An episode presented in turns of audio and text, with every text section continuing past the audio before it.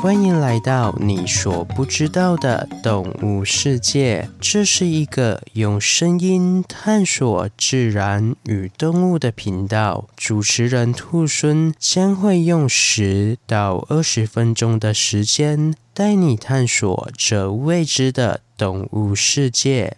第六十六集地龙，各位听众朋友，大家好，我是兔孙。本次是由 Lisa 所投稿的主题，谢谢你的投稿。地龙是出自于神农氏所著作的《神农草本经》中的一种中药材，具有治疗哮喘、水肿、利尿等清热息风的作用。有些地龙甚至还有治疗心血管疾病及中风的功能，而地龙就是将蚯蚓晒干后加工制成的药材。其中，地龙可以治疗心血管疾病，是源自于蚯蚓体内的隐激酶。隐激酶是一种可以促进纤维蛋白溶解的酵素，同时也可以促进组织间的纤维蛋白酶活性。且隐激酶的结构相当稳定，可以被人类的小肠所吸收，因此具有作为抗血栓药物的潜力。然而，蚯蚓这种物种对人类的贡献远远不止如此。蚯蚓强大的再生能力，也是目前尖端科学研究的重要资料。就连著名的生物学家达尔文也在一八三七年将蚯蚓称之为地表上最有价值的动物之一。今天就让兔孙为大家介绍一下这个在土壤中默默工作的小家伙——蚯蚓吧。蚯蚓是一种非常古老的动物，早在曾经的地球霸主恐龙出现的两千多万年前，蚯蚓就诞生在这个美丽的地球上了。而蚯蚓作为分解者，一直以来默默地为土地更新保养。正因为有它们的存在，土壤才得以牢固，以至于让恐龙与人类两大地球霸主可以诞生并延续生命。这一切，蚯蚓可说是功不可没的无名英雄。然而，蚯蚓并不是单一个物种，而是对环节动物们。环带纲寡毛类的总称，目前已知的蚯蚓种类就多达三千多种，其中大多数的体长介于三到十公分。而目前发现最大的蚯蚓是位于澳洲的吉普斯兰大蚯蚓，体长可达三公尺。不管体型为何，蚯蚓都是重要的分解者。所谓的分解者，是之于生产者。与消费者之外的第三种利用能量的形式，分解者能够分解动植物尸体和土壤中的有机物，并重新获得能量，同时将有机物转化为无机物。此时，作为生产者的植物就会吸收无机物，并转化成有机物。如此一来，能量就可以再次进入到食物链的循环中。所以，对整个生物圈来说，分解者是一个不可或缺的重要角色。那说到这边，我想大家应该都了解了蚯蚓的重要性吧？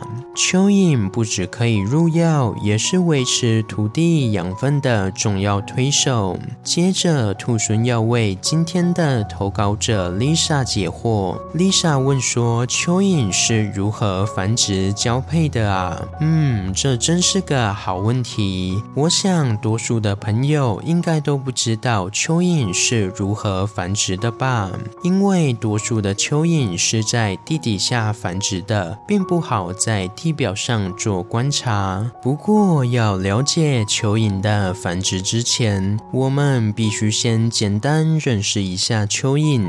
首先，蚯蚓是雌雄同体并采一体受精的动物。仔细观察就可以发现，蚯蚓具有许多体节，而其中会有一段体节呈现明显的环带构造。这个环带就是蚯蚓的生殖及产卵的构造，同时环带也是用来区分头尾的指标。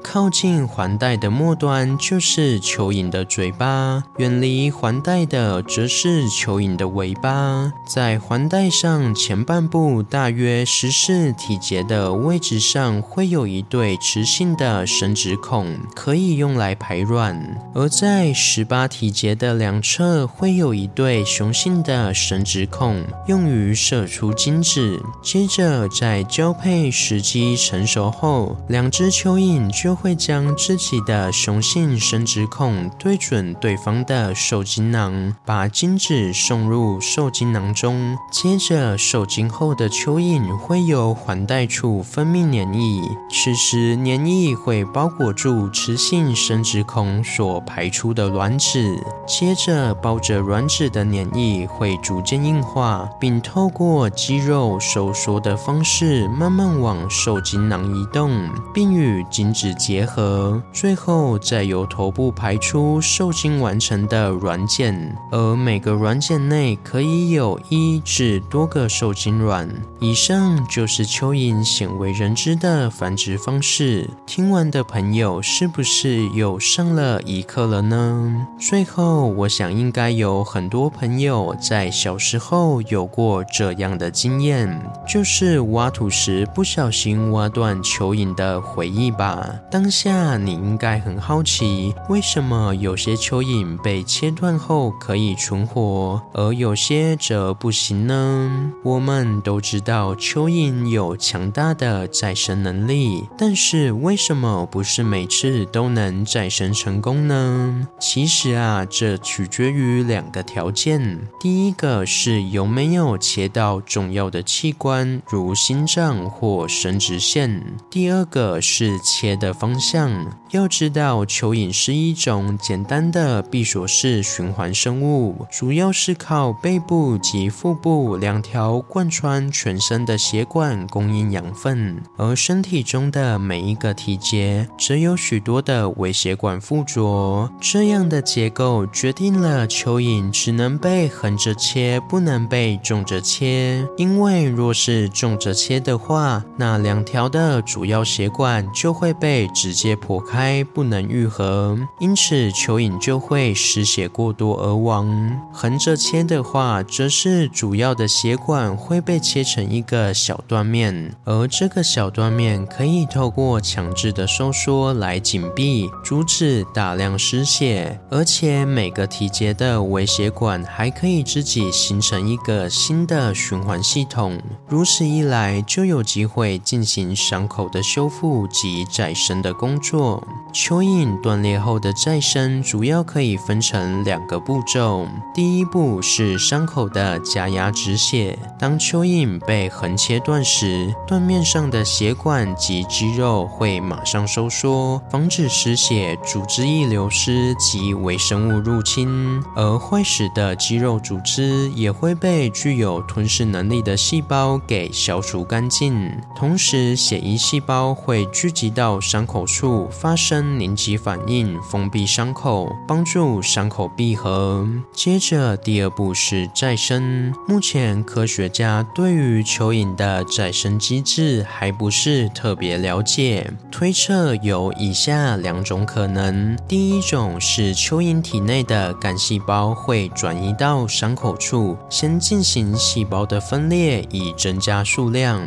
之后再进行细胞的分化，形成新的组织。和器官。第二种是伤口处的细胞会恢复成干细胞的形态，之后再进行细胞胞分裂或分化，形成新的组织和器官。说到这边，兔隼就觉得，如果蚯蚓的再生机制是第二种，让细胞变回干细胞的话，那如果将这种机制应用在人体的细胞上，将会是一个重要的再生医疗瑰宝吧。好了，今天的故事就分享到这边喽。对蚯蚓有什么其他的想法，欢迎在底下留言。如果喜欢我的节目，也欢迎追踪、订阅及分享给身边对动物、自然有兴趣的朋友吧。最后，想要鼓励兔猻的话，可以到 Apple Podcast 上给兔孙五星评价，或是点开赞助页面给予兔孙小额的回馈。回馈的金额一部分也会捐给相关的动物福利机构。这样一来，除了可以给兔孙鼓励外，还可以做善事哦。那我是兔孙，我们下次见，拜拜。下集预告：无所畏惧。